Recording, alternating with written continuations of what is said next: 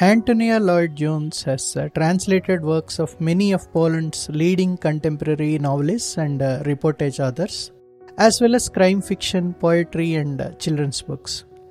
Her translation of Drive Your Plow Over the Bones of the Dead by 2018 Nobel Prize laureate Olga Tokarczuk was shortlisted for the 2019 Man Booker International Prize.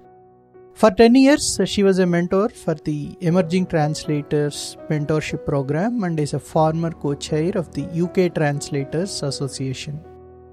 In this episode, she spoke about her love for reading and writing, which started at an early age, working with Polish authors, organizations helping budding translators, and about her work, Stanislaw Lem's The Truth and Other Stories. Please share your feedback on this episode either on the Spotify app or through the link provided in the show notes. You can follow Harshaniyam podcast on Spotify, Apple, or search any of your favorite podcasting apps. Welcome to our podcast, Antonia. It was such an honor to have you with us today. So I'm honored. It's very kind of you to invite me. Now, Antonia, your father was a linguist and a professor at Oxford. What kind of influence your childhood had in steering you towards literature? Well, that's right. My father was the what they call the Regius Professor of Ancient Greek at Oxford University for 30 years, from a couple of years before I was born. Um, so I grew up in this university atmosphere and he knew a lot of languages and somehow I always had an animal interest in languages. It was always my, my party trick. I always wanted to learn languages from an early age. And of course, I was surrounded by literature in this house and books were the, the main medium fed to us. I found such a lovely thing yesterday that I wanted to share with you, which is Zadie Smith, the writer, has mm-hmm. written uh, some advice for people who want to be writers. Uh, it, and it's titled 10 Good Writing Habits. And mm-hmm. I absolutely love the first one at the top of the list is this. Mm-hmm. When still a child, make mm-hmm. sure you read a lot of books. Spend more time doing this than mm-hmm. anything else. Mm-hmm. And that's it, you see. As a child, I spent more time reading books right, than anything right. else. And right. so I love her advice. I love the thought of writers looking at her advice and realizing, oh no, it's too late. I can't go mm. back. But it's absolutely true. If you want to write well or if you want to translate well, you need to be immersed in literature of all kinds from very early in your life. And my father and mother, they both did that for us. But, but mm. my father and I used to read books together a lot. He mm-hmm. used to read to me, which was a kind of a very special time for both of us. And he read wonderfully. And mm-hmm. even when he was very old and not at all well, it was still the best part of his day was when he could read to us, which he did beautifully. So when did you start writing actually?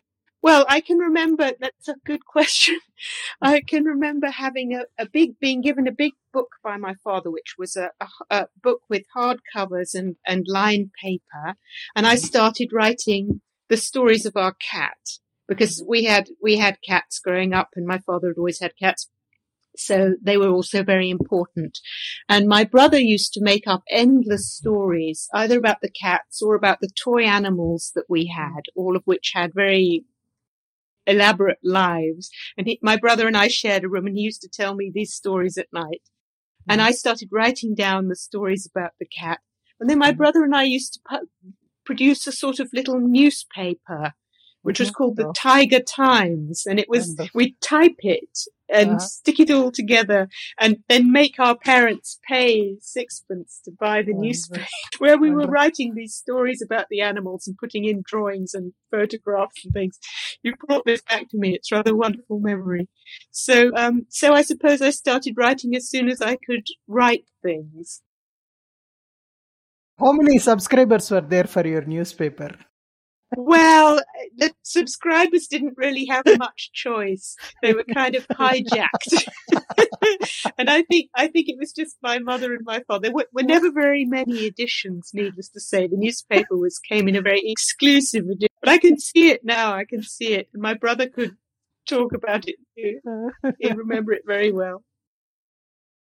Your brother is a writer too? Officially he's a children's librarian, but he's a very, very good cottage. Actually, he is a writer. What am I saying? That's a terrible mm. calumny. My brother has been working for some time on a wonderful children's book, mm-hmm. which involves some time travel. And mm-hmm. I'm very much hoping he finds a publisher for it. He also is a very good cartoonist. He mm-hmm. draws incredibly good cartoons and he makes up little poems and then draws pictures to go with them. So yes, mm-hmm. although he's not published, he is definitely a writer. Probably more than I am. You were into journalism before you got into translations, right? When I started out, what I was going to do after university, I finished very young and I'd been spending the first time I went to Poland was during martial law in Poland at the tail end of martial law in 1983. And I had friends of my age in Poland and I could see that unlike me, they didn't have a great deal of choice in their lives. They were facing a very difficult situation where the attempts to change the political system in Poland had failed and there had been martial law imposed and mm. it looked as if it was a hopeless situation where the oppressive communist state would never be removed. Mm. Though, of course, and that was at the beginning of the 1980s. By the end of the 1980s, it had gone mm-hmm. and everything opened up and conditions were very different. But when I first went there, it didn't look like that at all. It was a time when people were losing hope and feeling that they might have had a chance, but they'd lost it. Mm-hmm. So I wanted to write about that because I felt that, um, I was a very privileged person from a country with full freedom and uh, I'd had a fantastic education. I'd had everything handed to me. Whereas my friends were in this situation where they really didn't know how to build a future except by leaving the country. And it's a tragic for anyone who feels they have to leave their country. Yes. Uh, as we know from the state of the world at the moment, there are so many people feeling that they've got no choice but to Correct. migrate, which is a, a very difficult and, and tough choice. And I wanted to write about this because I felt that people in my own country didn't know enough about it, but I've spectacularly failed to become a journalist. And instead I became a translator, which in a way also tells people outside Poland a lot about what's happening in Poland. So in a way I've found a different medium for, for yes. communicating yes. the same sort of things, I hope. That uh, you got great Polish writer Olga Tokarczuk into the mainstream. She was introduced to Anglophone world because of your translations. Uh, tell us about your association with her and uh, about her writings.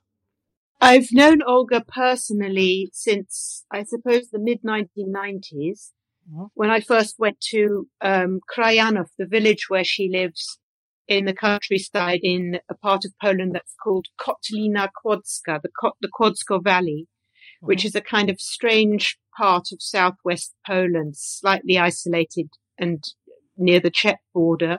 Mm-hmm. And it's a place with a very particular atmosphere and it's mm-hmm. described very much in her work. So, for instance, the book called House of Day, House of Night is set there.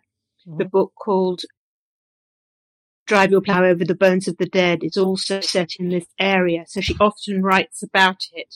Mm-hmm. And, um, I went there because I knew her agent who lived nearby and he'd invited me to stay, but then I ended up staying near to Olga's house. Mm-hmm. And, um, so I obviously I got very interested in her work. And then I was commissioned to translate House of Day, House of Night. This was in 2000, I think. Um, but, and then I translated Primeval and other times, but they were with, somehow they didn't take off. These books were not instant hits. Mm-hmm. And it took many years and it took a lot of hard work, mainly by Jennifer Croft, mm. Olga's other main translator, mm. um, who was absolutely determined and incredibly helpful to me. Yeah. So Jennifer Croft was very keen on the book that's called Flights in her translation now. Yes. And Jennifer was incredibly helpful because I had been trying to persuade publishers to accept Olga's work for some years. And Jennifer was just very, very persistent and yeah.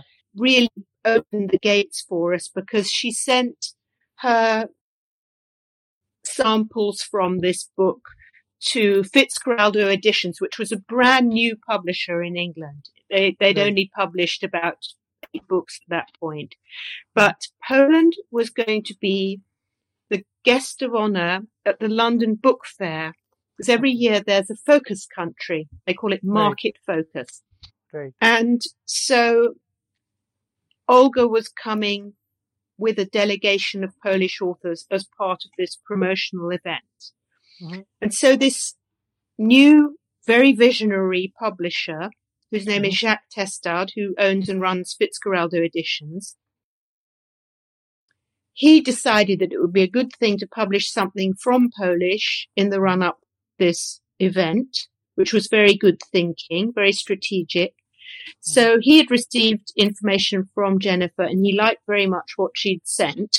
Mm-hmm. So then he chose to publish this book and he did us an enormous favor because he also brought in an American publisher, which is mm-hmm. Riverhead in, which is part of Penguin and also an Australian publisher, Text. Mm-hmm.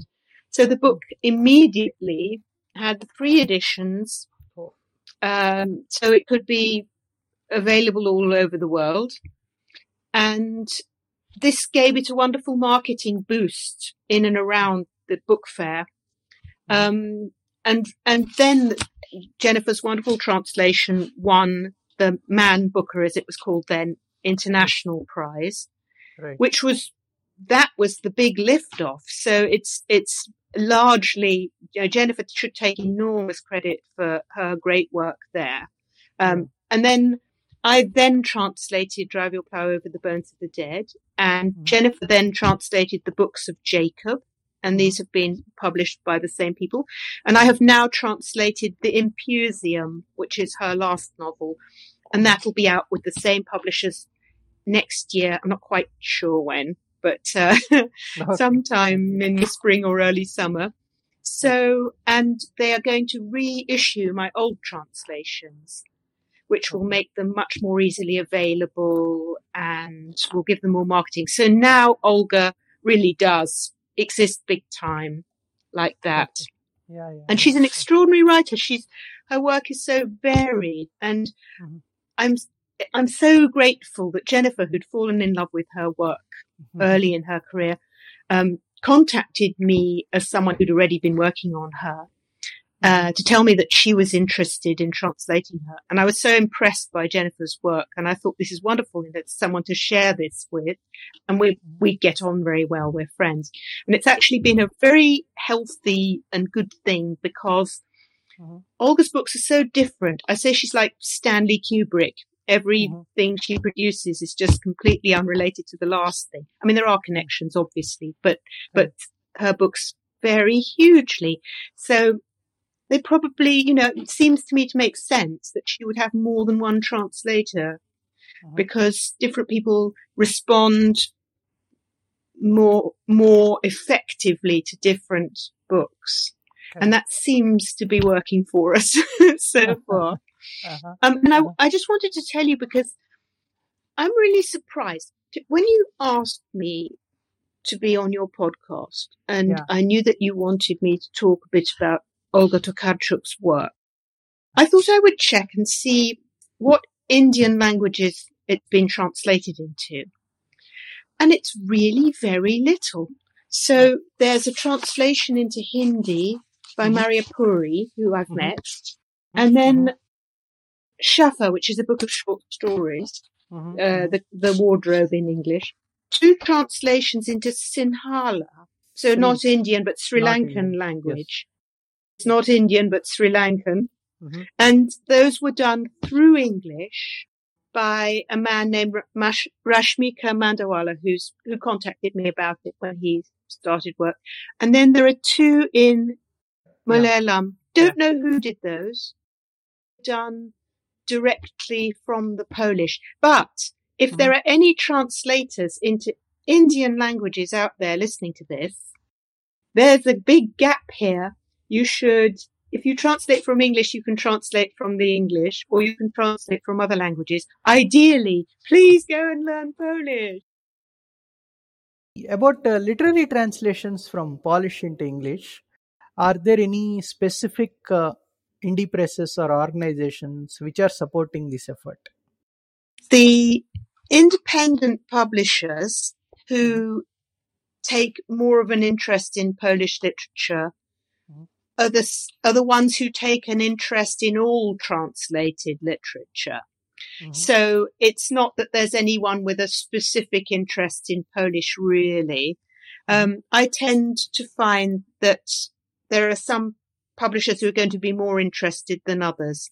Mm-hmm. So in Britain, for instance, we have Maclehose Press, which is a very good and long-standing publishing company, and um, we have Fitzcarraldo Editions, which I already mentioned, mm-hmm. and we have um, Pushkin Press.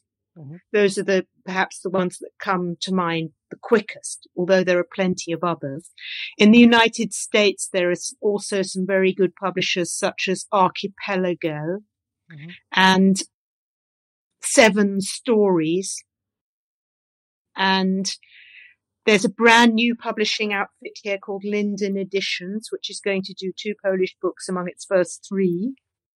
And then, for instance, we have some uh, independent publishers who do specialize by area. So there's an absolutely wonderful publishing company called Tilted Axis, started by Deborah Smith, who is the most incredible person. She learnt Korean and started translating Korean and then translated Han Kang's The Vegetarian and won the Man Booker International Prize and started up a publishing company, which is not what most young people do in their back room. But, and she decided there was a gap in the market and yeah. has specialized all along in Asian, very broadly speaking, mm-hmm. um, publications. And that is just the most incredible thing. So you have um, some very good translators from Indian languages there, for instance. So Daisy Rockwell is pub- has yes. published books with them who translates from Hindi and Urdu. Yeah. Arunava Sinha, who translates from Bengali. I'm sure you know him. Yeah. He's a wonderful person. So that's, uh, if anyone's interested in what's happening in terms of Asian, South Asian literature translated into English, do have a look at their website. Tilted Axis is very special and doing great things. Uh, and then when it comes to organizations that, um, one thing that's a huge advantage if you're translating from a language that's not as mainstream as French or Spanish or Chinese, perhaps, is mm-hmm. if you, your, um, well, I don't know what happens with Chinese, but country where that language is spoken has any kind of de- dedicated organization that mm. exists to promote their literature abroad, mm. that's very, very helpful because, for instance, in Poland, there's something called the Book Institute.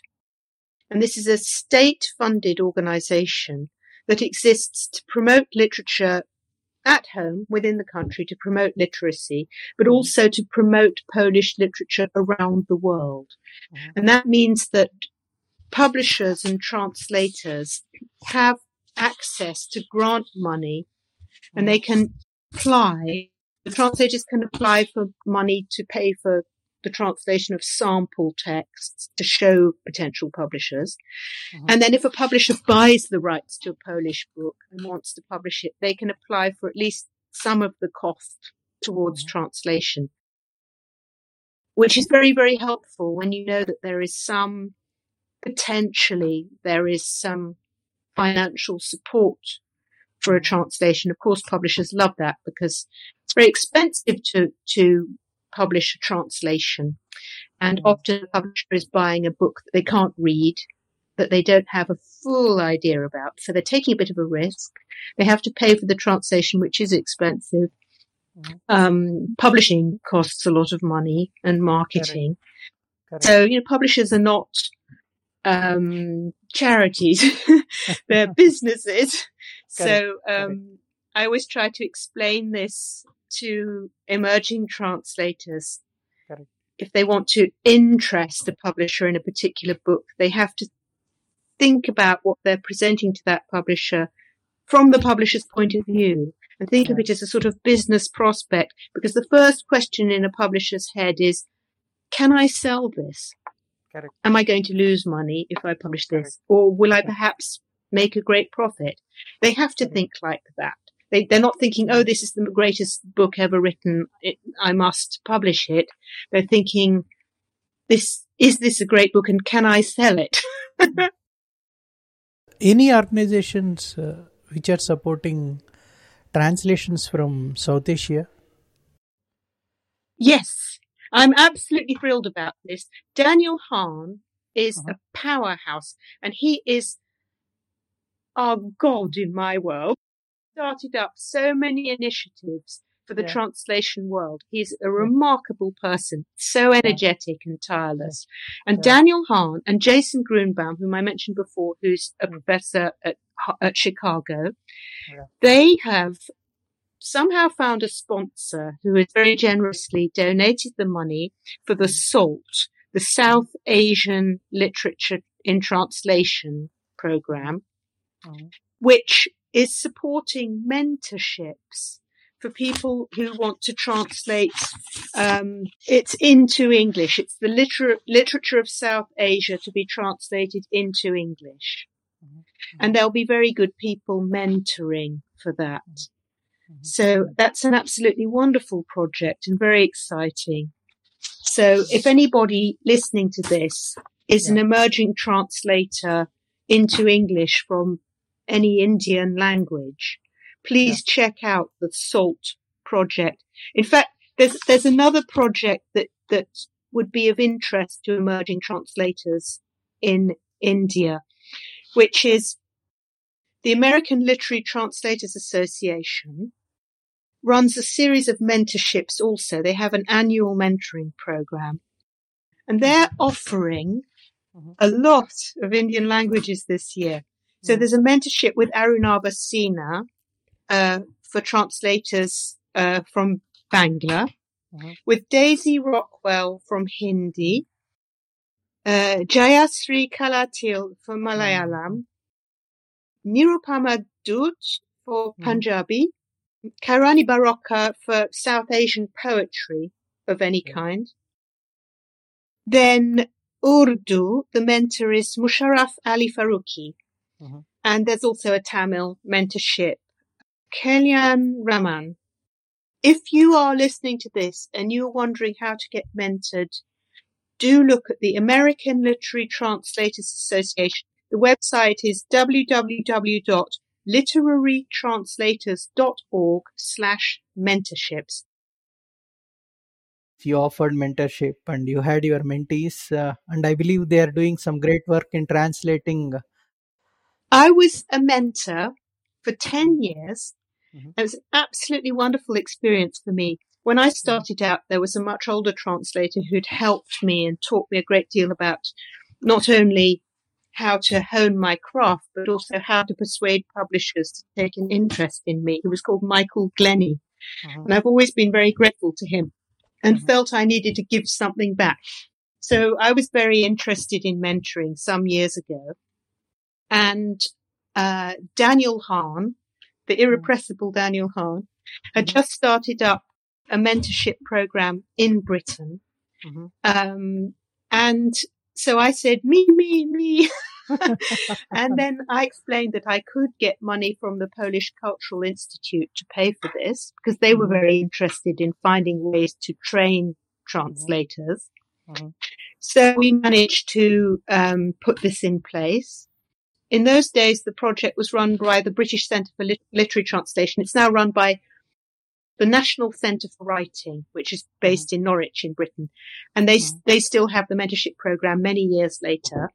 Um, and I'm, I'm now what I call a grand mentor because I passed my mentoring to one of Uh-huh. my very good, what we call mentees, because we don't have a better word, Mhm. um, for the person receiving the mentoring.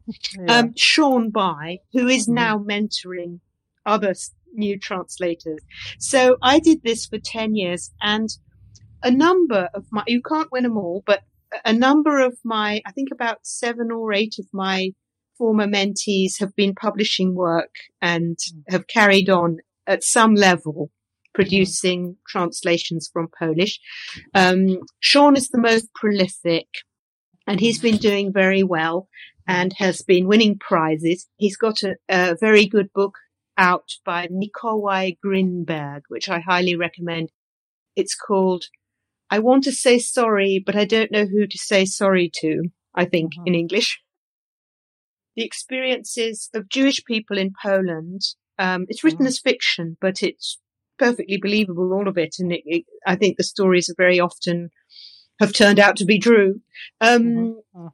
about people who are um, survivors of the Holocaust or the children of survivors of the Holocaust and what it's like to be in that category, which is a very specific way of life and uh, affects a person's life in some very unusual ways. And Mikołaj Grynberg is a very sensitive writer on this topic. Kate Webb's book coming out soon, which is a book of short stories called White Nights by Urszula Honek, who is also a debut writer in Poland. And that's very exciting. So that's just about to be promoted in Britain. And I'm very proud of Kate for having translated that book. Um, then I've sometimes co-translated with my mentees. Mhm. So I did a book not so long ago with Zosia Krasodomska Jones, who'd been my mentee, and it's a, a book about Albania in the communist era. It's a very difficult book by a writer called Margo Rejmer. It's a book called Mud Sweeter Than Honey. And it's a book of reportage about Mhm. the experiences of people who were imprisoned or otherwise oppressed during the Hoxha communist regime in Albania. Mhm. And she's a very, she also writes fiction and she, she's very good at interlacing her texts with images which are just very beautifully written and tell you something about life in that country at that time. So, um, no, I'm very proud of my mentees. I always learn a great deal from them. Mhm. Just today, I was, I, I was wrote to one of them who had been helping me very much because at the moment I'm compiling an anthology of short stories. And I had recently seen my mentee, um, Jess Mitchell, who is based in Harvard in the United States, but actually this year she's in Katowice in Poland for the year doing her research. Mhm. And she, um, came up with some very good ideas for my anthology because I've been trying to find interesting stories with a Jewish theme. I've been trying to find interesting stories by women whose work has been forgotten. And she sent me some wonderful suggestions. So we were emailing today and we're hoping to co-translate a book together, which is a, um, by a writer called Jerzy Pilch, who is sadly died rather young a few years ago. But it's a very, very funny book about an academic's efforts to pursue women who run rings round him and, and show him up for the silly man that he is. so I'm hoping that we're going to be doing that together because it's wonderful writing. Now that brings me to the question uh, about the translation projects that you are currently working on. What are the projects that you are currently working on? Well, I'm up to my ears in this anthology, uh, which Okay. is going to be the Penguin Book of Polish Short Stories. Um, and anthologies are a very difficult thing to work on because I was, I was very lucky. I was given the commission to compile this anthology, but there are always limitations such as small budgets and, uh, only so much space. And I'm trying very hard to show a big cross section of Polish literature for the past hundred years. Mhm. And um, to show the work of other translators too. So um, there's going to be some texts which have already been translated and appeared elsewhere, some that have been specially commissioned by various translators, including, for instance, a story by Olga Tokarczuk, which Jennifer Croft is translating for me. Mm-hmm.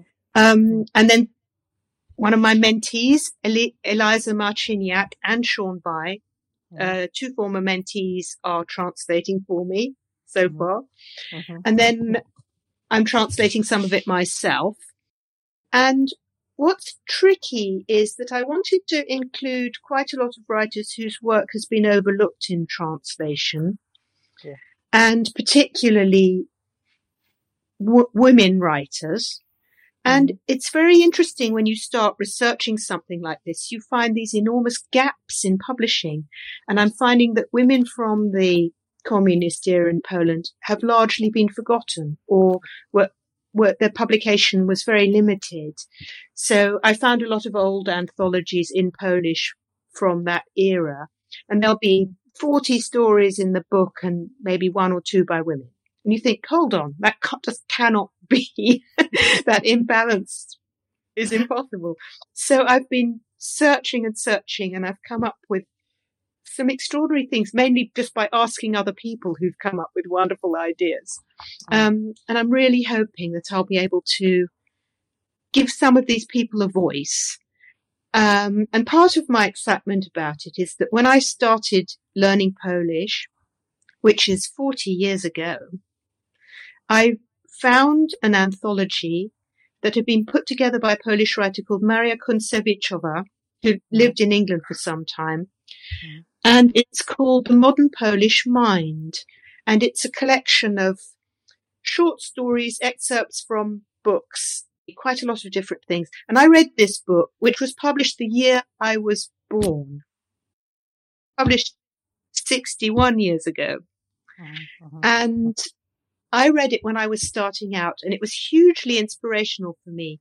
And I mm. explored the work of the writers in this book. I wanted to know more. And here I am now compiling my own anthology and Maria Kuncewiczowa is in it and several of the writers that she introduced me to through that book as well are in mm. my collection. Um, still not published enough in English, evidently, but I'm really hoping that someone out there, someone young, mm-hmm. the me of, of now, as I was 40 years ago, um, will pick this up and think, oh wow, I want to know more about this. I wish I could translate these writers and we'll pick up the baton and run on with it. so that, that's my hope for this book is that it will inspire readers, potential translators, researchers, all sorts of people, writers too. Yeah. Uh, what does uh, translation mean to you personally? Well, it means I have an excuse to spend all day reading books and, and playing with words and doing word puzzles. It's a great excuse. I used to have a sensible job. I used mm-hmm. to work in a bank as an mm-hmm. editor. Mm-hmm. And I used to produce publications to tell people about the economies in, in Central and East, Eastern Europe. And I could tell you all about inflation rates and uh, what industries were doing well in what country. That yeah. earned me living, mm-hmm. which then allowed me to do nothing but my hobby because mm-hmm. it's really very difficult to earn a living as a literary translator. I would not advise anyone to try unless they have a lot of money or a, a very rich friend who pays for them or if they have another job. Yeah, yeah. And I, that was my other job. So yeah. I, for a long time, worked very, very hard doing that in an international bank. And then, um, so in a way I was a journalist, but I was an editor mm-hmm. more than anything. Mm-hmm. mm-hmm. Um, and I was translating in my spare time. Mm-hmm. But then when I got the opportunity to do nothing but translate, I thought, okay, this is great. I'll make my hobby into mm-hmm. my job. It's because I enjoy it so much. So essentially, translation is my escape. So, what's your advice for uh, budding translators? Make sure, if you do start out as a translator, mm-hmm. become part of the translation community and find out what your rights are. Because I used to be the co-chair of the British Translators Association. Mm-hmm. And it, we, what we try very hard to do through organization, mm-hmm. a very good piece of advice if you're an emerging translator mm-hmm. is to try to join in with the translation community because there's a great deal of good support out there. And the mm-hmm. thing is that, for instance, I used to be the co-chair of the British Translators Association. And mm-hmm. that sort of an organization is very good for providing advice about your rights. And what we try to do is we try to teach all the younger translators who are starting out um, how to negotiate contracts and what to expect, what they should expect to be paid, what mm-hmm. contract terms they should expect to have, and how to insist on certain things so that they don't lose their copyright or um, don't, so that they get paid royalties on sales and so that uh, if their book's made into a film, they get money for that and so on. We try to teach people to protect themselves and not just be paid a fee and told to go away and have no control over their work. So I would, and the way to learn all of that is, I mean, the mentoring programs are very good, but there are various wonderful organizations that can help any tra- emerging translator into English. So there's something called the Emerging Translators Network, which is a discussion group and anyone who's working in literary translation can join and you can ask any questions you like and the people there have more or less experience and will give you advice and help you and point you in the right direction towards the information that you need. Um, there's also um, uh, again, the American Literary Translators Association, uh, looking at their website and, and perhaps joining that and seeing what they can do is very helpful. In Britain, we have the Translators Association, which is part of the Society of Authors. And if you've already got a contract, you can join that and get very good advice. Um, in the United States, there's something called the Authors Guild, which has a very good website that anybody can access. You don't necessarily have to be a member and they have fantastic information on explaining how literary translators contracts work, explaining how to negotiate, how to insist on, on the terms that you want. So it's all out there. There's lots of wonderful information that's available and translators on the whole. I think it's partly to do with the fact that what they do involves a bit of modesty because they're making somebody else look good. they're very generous and very sharing and it's, it's a very communal profession where people help each other and will pass on advice. And there are things like some pages on Facebook. There's a literary translation page and you can ask any question you like and somebody will help you and answer you. So I highly recommend that becoming part of the community, knowing your rights, empowering yourself by, by cluing up that's that's great information. Great information. Uh, now we will come to the book and the author Stanislaw Lem. Uh, the book is uh, True, Truth and the Other Stories. Uh, please introduce us to Stanislaw Lem, the author. The Truth and Other Stories. This is the book.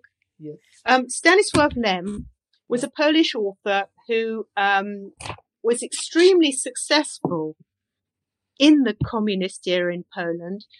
And a large part of this was down to the fact that he wrote science fiction, which was a completely new genre in Polish literature. They, they had a little bit before, but not to the extent yeah. that, um, uh, that he extend, he made it into a big genre there.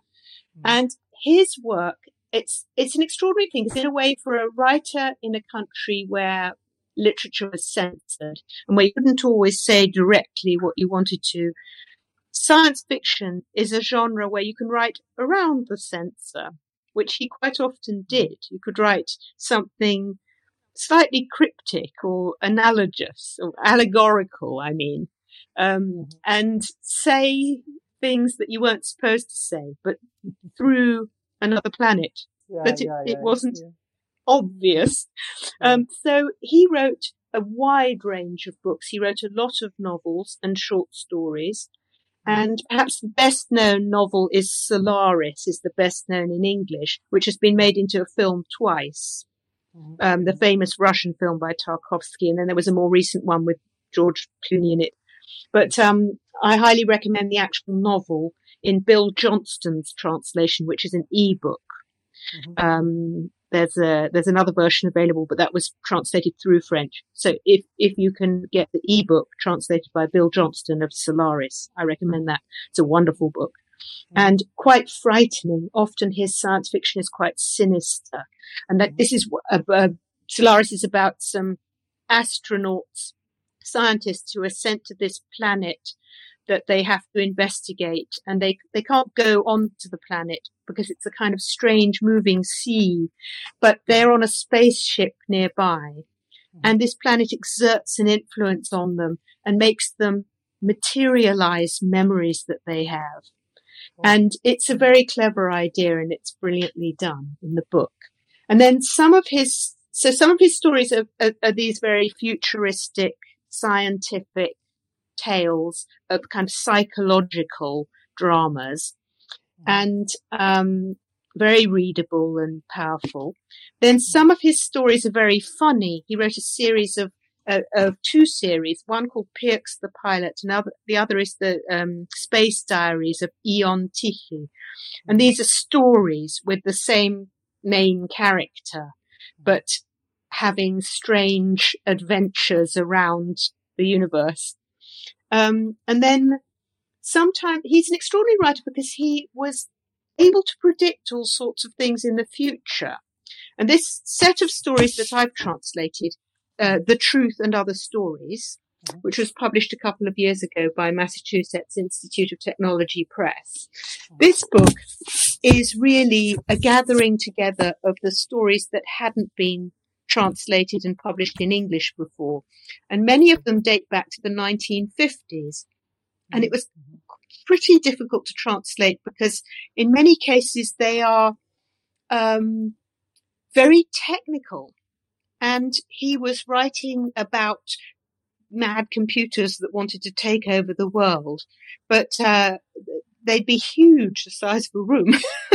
and um, I had to do when I was translating it, I had to check a lot of this technology and find out exactly how to word these things because I don't know anything about electro engineering or whatever was involved.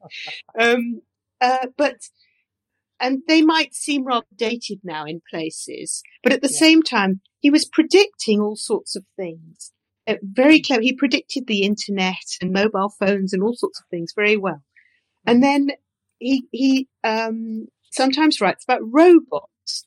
Mm-hmm, mm-hmm, and there are mm-hmm. two stories in particular in this book mm-hmm. with, uh, which feature robots. So, um, one of them is a very funny, short, very short story. It's called The Enigma. Uh, An Enigma. Sorry, An Enigma in my translation.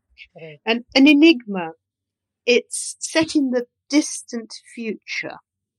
When human beings no longer exist and are completely forgotten about and robots mm-hmm. run the world and are, are the only species. Mm-hmm. And a very venerable robot who's like a sort of monk in a cell, this character. And, and another monk-like robot comes to see him and tells him about this terrible anathema that somebody has written, a, a, a heretical work claiming that sometime in the distant past there were these strange jelly-like squidgy beings that invented robots. Mm-hmm. And what a terrible thing to suggest yeah. when of course yeah. God made the robots. and the older, um, venerable robot says, well, you know, perhaps there's some truth in it. And it shocks this younger disciple with this heretical statement. And it's very, very funny because Lem's invented all sorts of funny words for how robots would describe something they've never seen and only know of as a sort of mythology, human beings. So I had fun translating that. It's full of funny made up words. Yeah. Uh, and then there's a story yeah. called The Hunt, Hunt in this book. And the hunt was lost for many years and partly because Lem wrote another story called The Hunt. So there was some confusion. And this one was found in a file a few years ago by his son or his secretary or somebody who realized that, ah, this is something we've forgotten about. So I was commissioned to translate it. Um, and it's an extraordinary story because it's from the point of view of someone who is being pursued across a very wild landscape and they're being chased by men with dogs. So you're seeing it all from their point of view, from the point of view of the quarry. And at first you're not quite sure if this yeah. is some prisoner who's on the run or somebody trying to escape from some sort of evil forces, but that's how you feel. Gradually, there are hints that make you think that this person who's running is not quite Correct. ordinary. And eventually you realize that perhaps this isn't a human being. Correct. However, this is a very sophisticated robot with a great deal of human emotion even. So you can't help identifying with this character and wanting him to get away.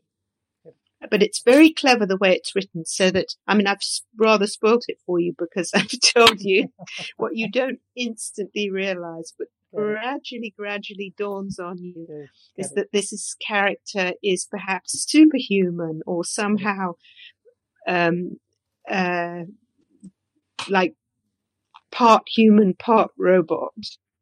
Um, but it's very cleverly written so that you only realize that very gradually. There is an indication in one of the reviews that uh, it is written in the sense that uh, he is trying to run away from Holocaust. I mean, a lot of people have interpreted Lem himself was a Holocaust survivor, and he he was in what's now Lviv in Ukraine, but was then Lvov in Poland. And he was very reluctant ever to talk about his war experiences. He wouldn't. He, he was interviewed by various journalists who wrote. Uh, biographies of him, but he wouldn't talk about this. And it was a topic he couldn't talk about. But since his death, there's been quite a lot of research into what actually happened to him. There's a very good biography by Wojciech Orliński, and there's a second one by a woman called Agnieszka Gajewska.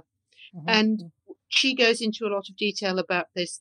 And what they've also done in these biographies is explain where he has talked about these things allegorically in his fiction.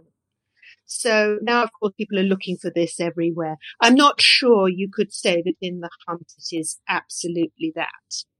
I, I don't, I wouldn't swear to it. Um, but there are works of his where there are obvious direct links with his wartime experience. Now, could you please read a paragraph or two from any of the stories that you like in both Polish and English? So I can read you from a couple of paragraphs from The Hunt in yeah. which perhaps you can perceive the little clues that are telling you that this isn't actually a human being, but also the little clues that are telling you that this is somebody with some very human characteristics. As he looked at the mountains again, it crossed his mind that this must be the last time he'd ever see them. And although he'd never cared about them, although he didn't know them, had never been in them, and had nothing to seek among the rocks, it was only this thought, as if by ricochet, that made him aware he had just minutes ahead of him, hours at most, of looking, hearing, and moving. And that it was the truth. He felt cold, shining mercury abruptly flooding his chest and raced ahead.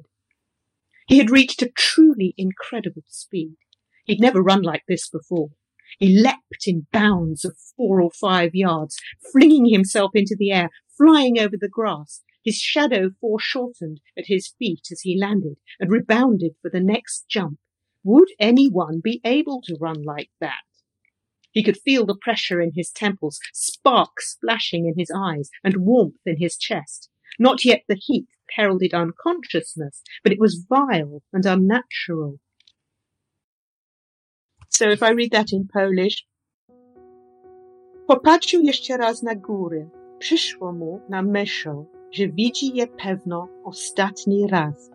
I chociaż nigdy mu na nich nie zależało, chociaż ich nie znał, nie był w nich, nie miał czego szukać wśród skał, dopiero przez myśl, jakby rykoszetem, doszło go to, że ma przed sobą jeszcze minuty, najwyżej godziny patrzenia, słyszenia, ruchu i że to jest prawda.